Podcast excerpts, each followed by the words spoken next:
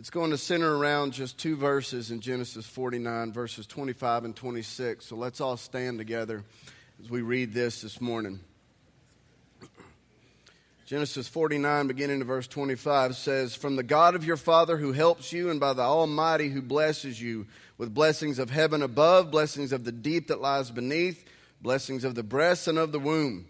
The blessings of your father have surpassed the blessings of my ancestors up to the utmost bound of the everlasting hills.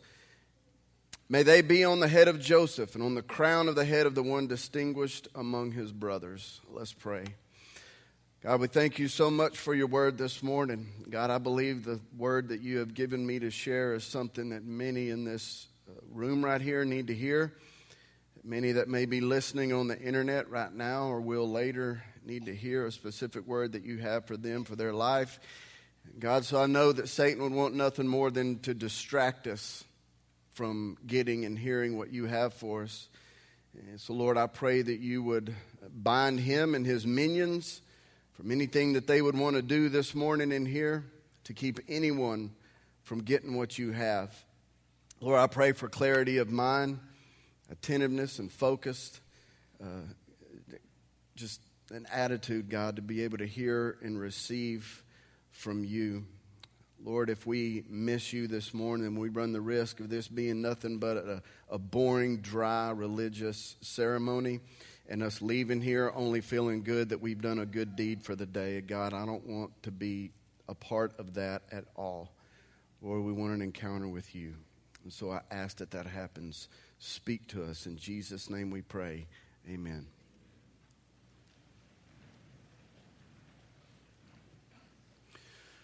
One of the things that we talk about, and, one of the, the main focuses that we have in this church, is the importance of family.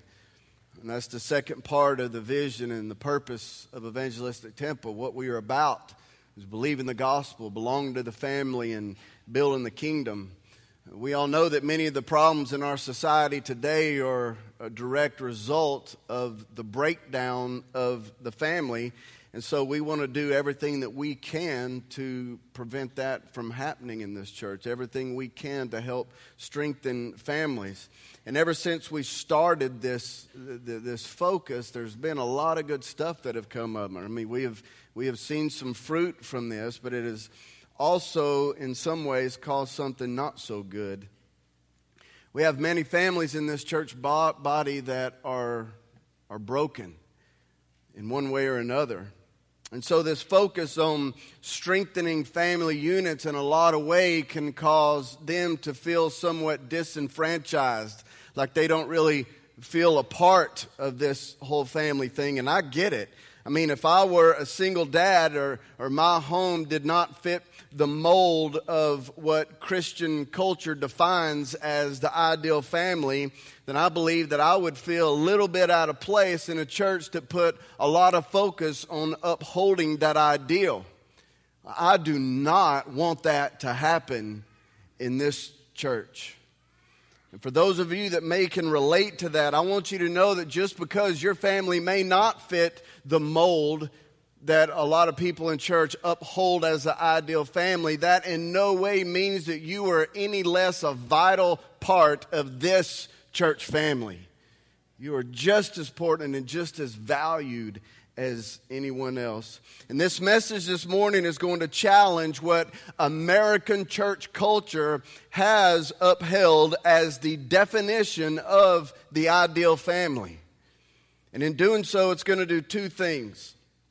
For one, it's going to give hope to those of you who, who think that you have failed in the whole area of family. And two, it's going to relieve the pressure off of those who feel so stressed out by trying so hard to live up to that ideal. You know, as Christians, we all know that the worldly culture around us doesn't define things the way that the Bible does. But I have come to learn in my years of being so heavily involved within church culture that uh, some of the ways that it defines things don't always line up with Scripture either. I mean, just because we define, may define something that's opposite of the way that the culture of the world defines it doesn't necessarily mean it's the way that Scripture defines it. Doesn't mean it's a biblical definition. Our definition of things should always line up with God's Word, with His definition. I mean, even if His definition doesn't line up with the definition that American church culture has come up with. And this morning we're going to look at this and how it relates to the definition of the family. And looking at those three areas the world, church culture, and the Bible, I believe in many ways we're going to find three different definitions there. If you ask the culture of this world what the definition of the ideal family is, you're going to get lots of different answers. They're going to say, well, it depends. One person's truth is his truth, and it may not be the truth for somebody else. So the definition of an ideal family can mean many different things. It may be two dads, it may be two moms, it may be one dad, or it could be just one mom, or it could be one dad and five moms, or a mom that used to be a dad. I mean, it can come in many different forms, and it doesn't really matter what it looks like as long as there is just love and mutual respect within that family. I mean, the world's definition of the ideal family will be all over the place. If you were to ask the church culture to define the ideal family, what you're probably going to hear is something along the lines of it's a man and a woman united in marriage with two and a half kids who all love each other. The marriage is strong. The kids are always well behaved, respectful, and responsible. They all eat at least one meal together a day around the table, and they spend time every day in prayer and Bible study together.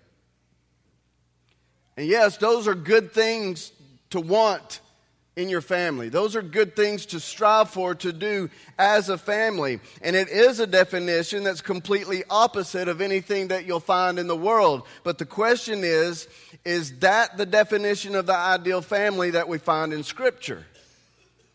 Is that God's definition or is that just man's definition?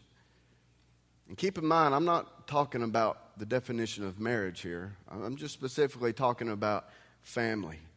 You can have a good definition of something, you can even have a great definition of something. That doesn't necessarily mean it's going to be God's definition all the time. When I first sat down to put this message together of the ideal family, I went looking for an example of one in the Bible. You know what? I couldn't find one. Nowhere. What I did find over and over and over again were families that would be the complete opposite of the definition that we uphold in church culture. There are lots of families in the Bible, and there's not one that I have found where anyone would look at that and go, that's the kind of family I want to have. I mean, most of them are the complete opposite. Pretty much everyone in here is pretty messed up and dysfunctional.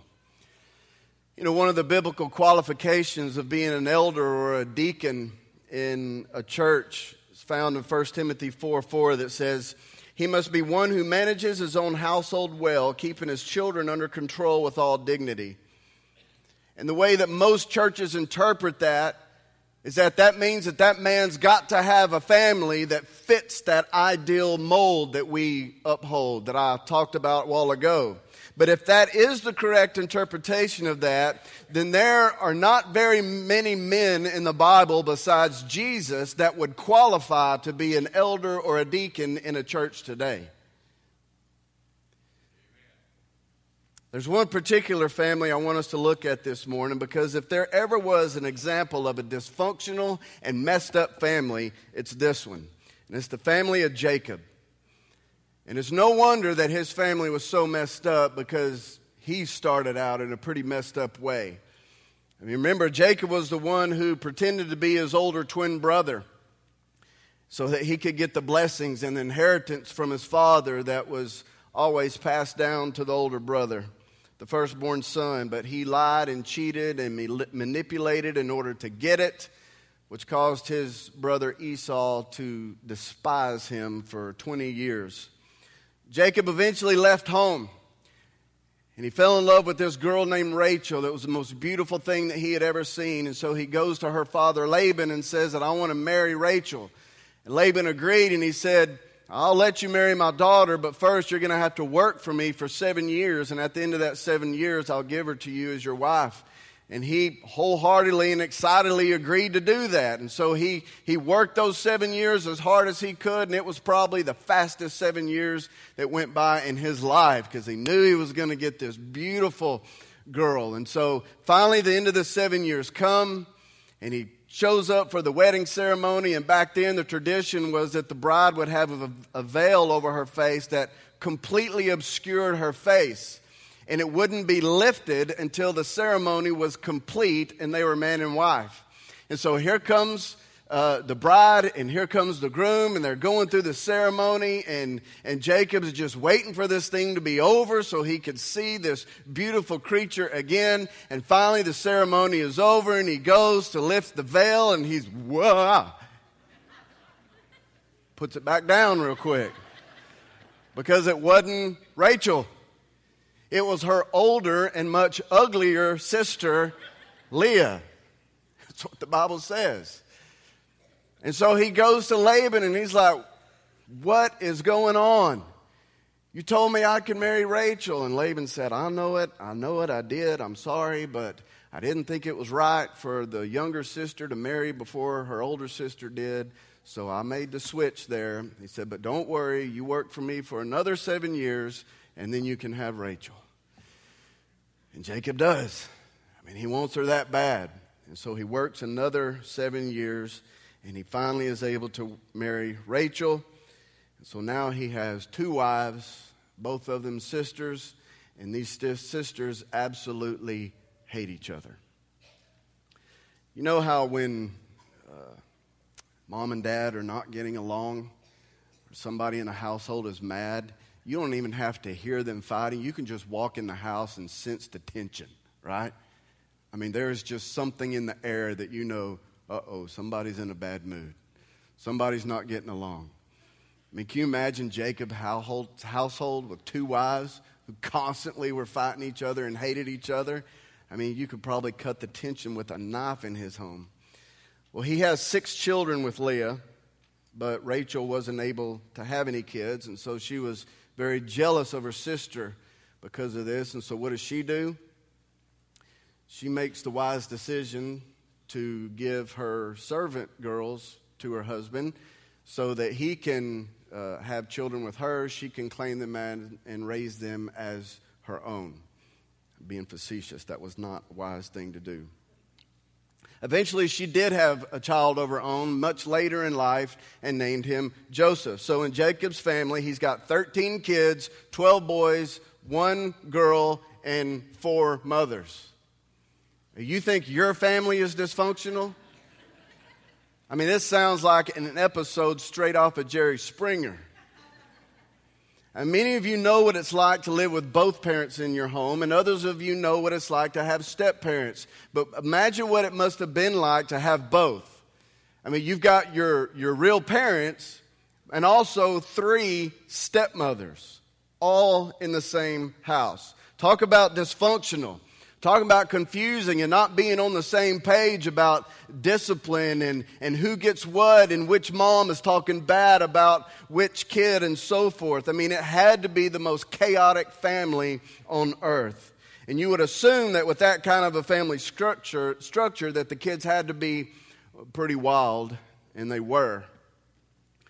At one point, their little sister was molested by a man in another town, and some of her brothers went and not only killed the man that did this to their sister, but they killed every single man in his hometown. They come back, and Jacob finds out about it, and he's like, You boys did what? Great. Y'all have now disgraced the whole family name. We're going to have to pack up and move far from here. And they do. Not only that, there were some pretty inappropriate and perverted things going on in Jacob's house. Like one of his boys falling in love with the mother of some of his siblings and had an affair with his stepmom. On top of all that, the youngest boy, Joseph, was hated by all his older brothers. And you know that story. They wanted to kill him, but ended up selling him into slavery instead. So you think that if Jacob wanted to be an elder or a deacon in the church today, and people looked at, at this, you know, 1 Timothy 4 4 and said, well, let's see what your kids are like, Jacob would be able to be in that office in a church? No way.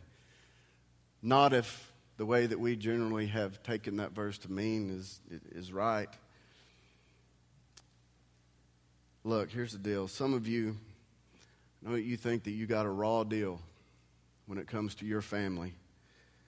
Many of you know what it's like to have parents that split up. Some of you know what it's like to have uh, to adjust to step parents, or know what it's like to have a child that's not from your own blood, stepchildren, and the the issues that come with blended families. Some of you parents know what it's like to have a child that twists off and doesn't live the life that you had hoped for them to live. And I would say that every one of us have experienced unmet expectations when it comes to our families in one form or another, especially when our expectations are to have the ideal family that American church culture has come to define. And when those expectations aren't met, we think that our family is the exception rather than the rule. And everybody else has got it all together, and nobody's family is as bad off as ours is. And it can be very easy to get discouraged and when things don't go as expected. Many people will feel the way I described earlier that they don't really fit into the rest of the church family because, I mean, after all, this, this twisted assumption that all the families in a church are they, they've all got it together. I mean, they're all the ideal family and they, they've got everything together. They're, none of them are messed up like mine is. And so they think if everyone in the church knew what their family was really like, they'd be judged and rejected, or at the very least, treated as if they had this scarlet letter. They are a failure, not like everyone else. You know what we tend to do the most when our family doesn't meet our ideal expectations? We fake it. And we pretend that our family does have it all together when it really doesn't. We want everyone to assume that our family gets up every morning in a great mood, eager to start the day in Bible devotions and prayer. Brothers and sisters bless each other with their every word, and mom and dad are so in love they just can't stop being kissy face all over each other. We'd be absolutely appalled if anyone knew that on the way to church, mom and dad were cussing at each other and the kids were screaming and crying in the back seat of the car. So we pull up in the parking lot and suck it up. Put on our fake smiles and pretend to love each other and that we just can't wait for church to start. But on the inside, we are absolutely dying in a pile, feeling like we are a failure, unworthy to, be, to even be in church right then, condemned and ashamed because we have failed to meet the ideal expectation. When Jacob was an old man and knew that he was about to die, he gathered his large family together.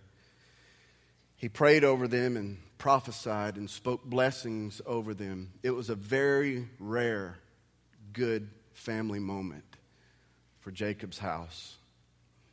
Part of what he said is what we read earlier. I want to look at verse 26 again.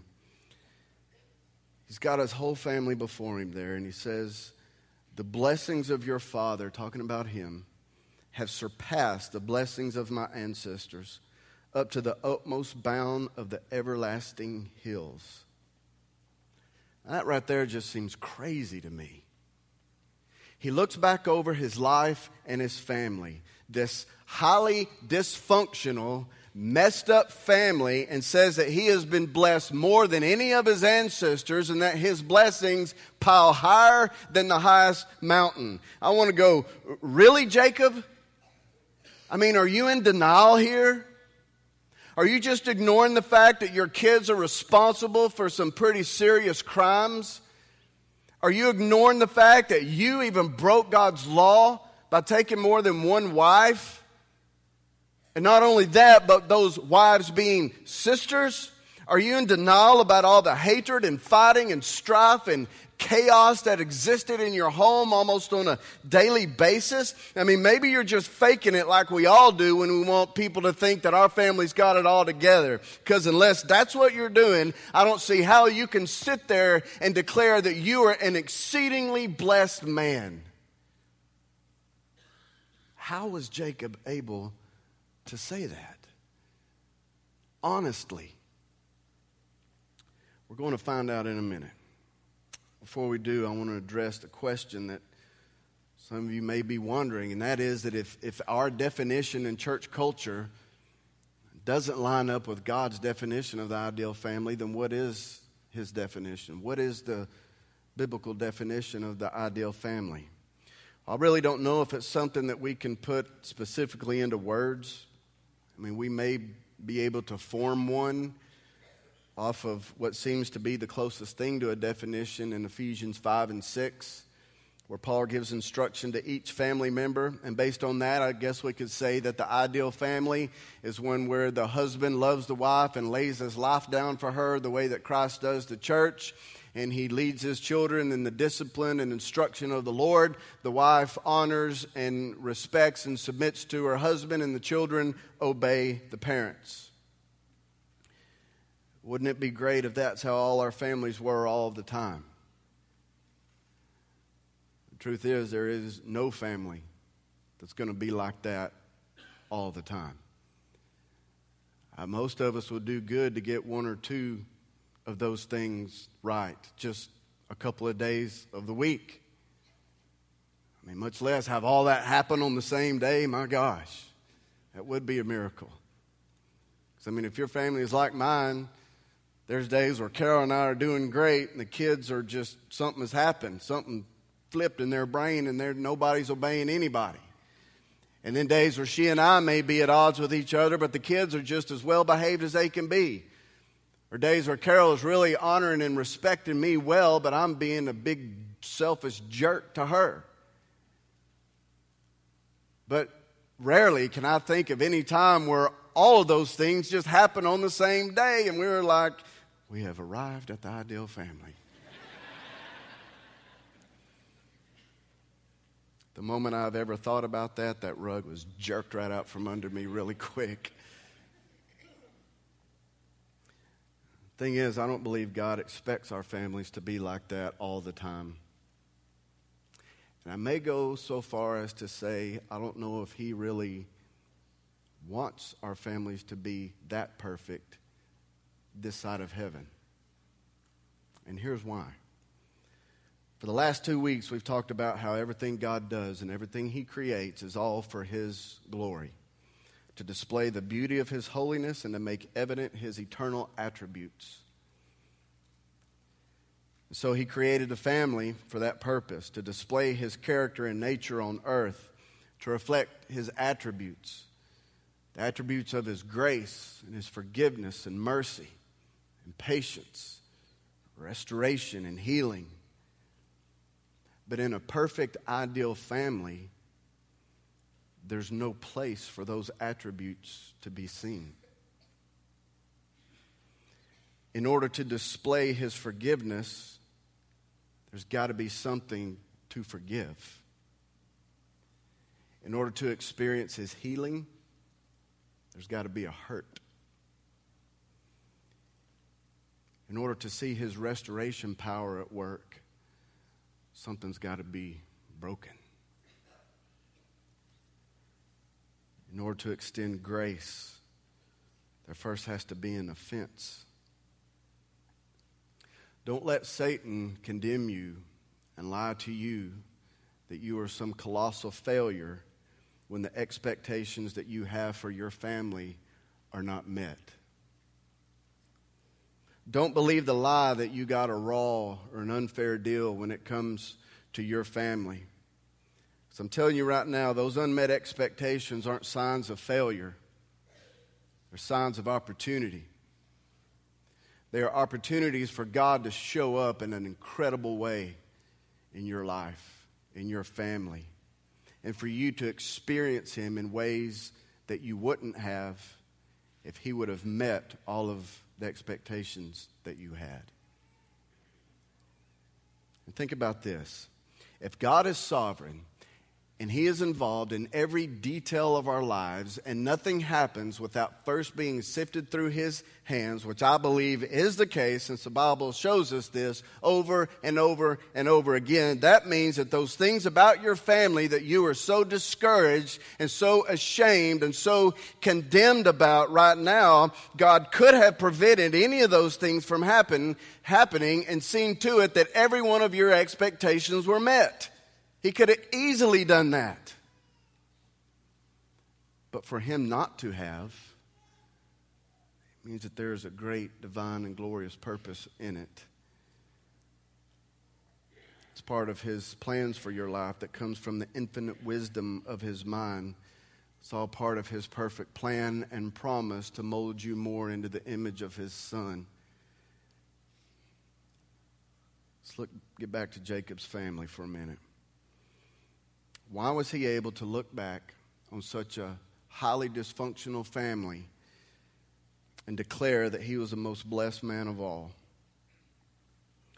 Well, for one, it was because he knew that he wasn't defined by all the dysfunction in his family. And the fact that his eyes weren't on all the chaos and the dysfunction, his eyes were actually on Jesus in that moment. You say, Jesus, he hadn't even come along yet. No, but he was there. By revelation of the Holy Spirit, Jacob was able to see something that transcended all the dysfunction and chaos. He saw it all as God using it for part of his big story, the telling of his big story of the redemption of mankind. Hebrews 11, many would call the Hall of Fame of Faith, records this moment at the end of Jacob's life where he's gathered his whole family together. And it says that by faith, he blessed his sons. He was able to speak and declare these blessings because his faith, he was able to see something beyond just what his eyes could see in the natural. He was able to see past the unmet expectations of his family, and he was able to see in that moment the expectation of something greater expectation of a Messiah that somehow was going to come from all this dysfunction and chaos. We have the ability now to look back and see exactly how God uh, did use all this and weave it together. For one thing, He had ordained that the nation of Israel was going to be made up of 12 tribes. The heads of each of those tribes were these 12 sons of Jacob. He wouldn't have had those particular 12 sons if they hadn't been mothered by those four women. If there wouldn't have been a hated rivalry, rivalry with his brothers, Joseph wouldn't have been sold into slavery. If that hadn't happened, he wouldn't have eventually become the second most powerful man in all of Egypt. And in that position, he was able to stockpile tons of provision because God told him of this severe famine that was going to come. And when the famine did come, people from all over that whole area came to get some of that provision to survive. Many came from Israel, including his family that he was reunited with. Over a period of time, so many of the Hebrews came that the next Pharaoh Pharaoh was afraid that they were going to take over Egypt, and so he had them enslaved for 400 years. And then Moses came along and freed them and led them back into the promised land, but none of that would have happened without the chaos and dysfunction that occurred in Jacob's family. But that's not all. Jacob's ugly wife had four sons, and then two later on that fourth son was named Judah, who became the head of the tribe of Judah. You know what famous Israelite came from the tribe of Judah? Jesus. He's called the lion of the tribe of Judah. If Jacob hadn't been tricked into marrying Leah, there wouldn't have been a Judah. There wouldn't have been Jesus. Jacob's whole life was filled with unmet expectations. But God used them all to carry out his divine plan for the world, for mankind. And Jacob saw God's plan laid out before him just before he died. And that's why he was able to say that I'm blessed beyond measure. Like I said, every one of us knows what it's like to experience unmet expectations in our life and in our families. For some of you, it's been harder than others. You may have expected better parents or expected your children to have taken a different path. Some of you women have expected your husband to be the spiritual leader that you had wished for. That hadn't quite happened yet. Or you men, that your wife was something other than what she is now. Many of you here, when you were first married, you were expected to stay together and live happily ever after. But that didn't happen.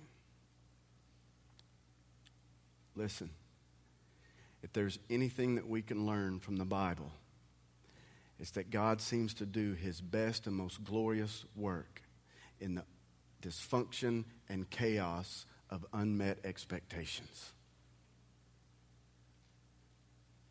Not in the perfect and the pristine and everything's in order and just right, but in the darkest and most painful circumstances. If your life and your family seem to be filled with unmet expectations, I know this may sound a little weird, but if you are in Christ, I would say to you, rejoice. Rejoice. For you to be in Christ mean that God has chosen you to be a part of his story, which means that every unmet expectation that you have encountered, he is using to tell that incredible and glorious story.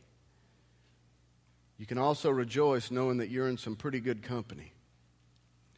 Not only the good company of all those dysfunctional families in the Bible, but the good company of this church family because there's not one family in here that would fit that lofty ideal that they're the ones that've got it all together.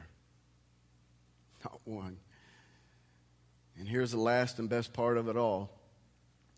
Every unmet expectation that we encounter should point us straight to Jesus because he was the poster boy for unmet expectations. He was nothing what people expected the Savior and the Messiah to be. And so I would say then that the ideal family is not one that is completely absent of dysfunction and chaos, but one that responds to the dysfunction and chaos in a way that displays the worth of God. You do that when you trust Him with those unmet expectations and look forward to how He's going to use them as part of His perfect and wise plan. You do that when you don't hide those things in shame, appearing to be something that you're not, but you know that those things don't define you. What defines you is the blood of Jesus, no matter how many unmet expectations may come in your life. Because of what Jesus has done and because he is the ultimate unmet expectation, we can have hope in situations where most people will look at in shame. We can experience victory in situations that others will look at and declare a defeat. It's all about keeping your eyes on Jesus and trusting him with every detail of your life, even the detail and the dysfunction of your family. He's got it in his hands. Let's pray.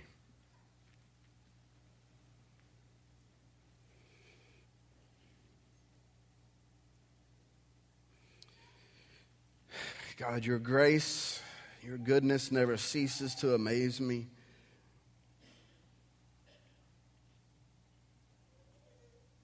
Lord, I thank you for speaking to us through your word this morning. God, I thank you that you are removing the shame and condemnation from those who have believed the lie that they have been a failure when it comes to their family. Lord, those have been carrying around this, this burden of guilt. God, would you let them know how valued they are in Christ?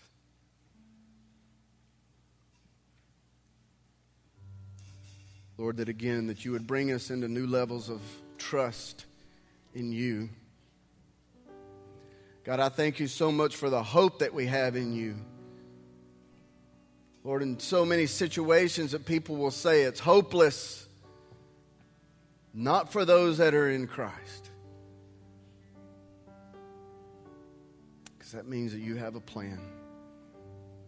And nothing, no detail escapes your notice.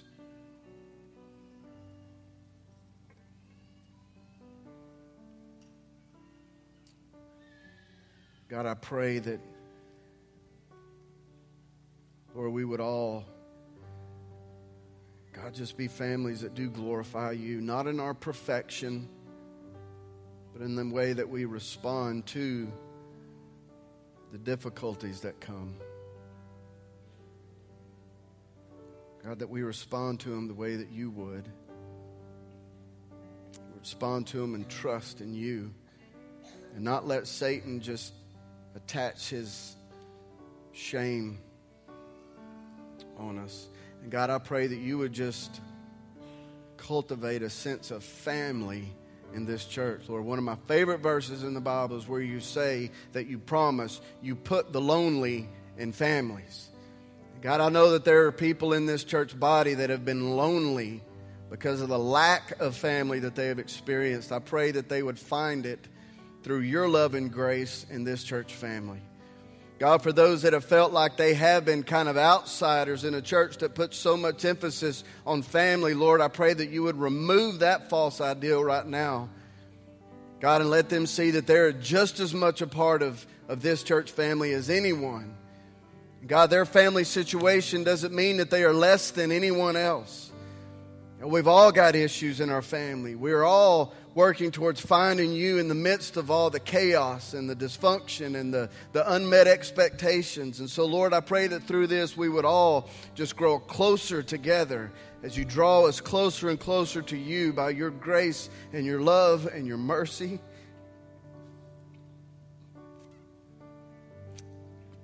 God, I thank you for being here, for being so good so sweet. Jesus, I thank you that you did not meet anyone's expectation. If you would have, we wouldn't be able to be here today declaring how blessed we are in you. Lord, help us to know what it means to be washed in your blood. Holy Spirit, have your way in the remainder of this time, we pray. In Jesus' name, amen. We're going to spend a brief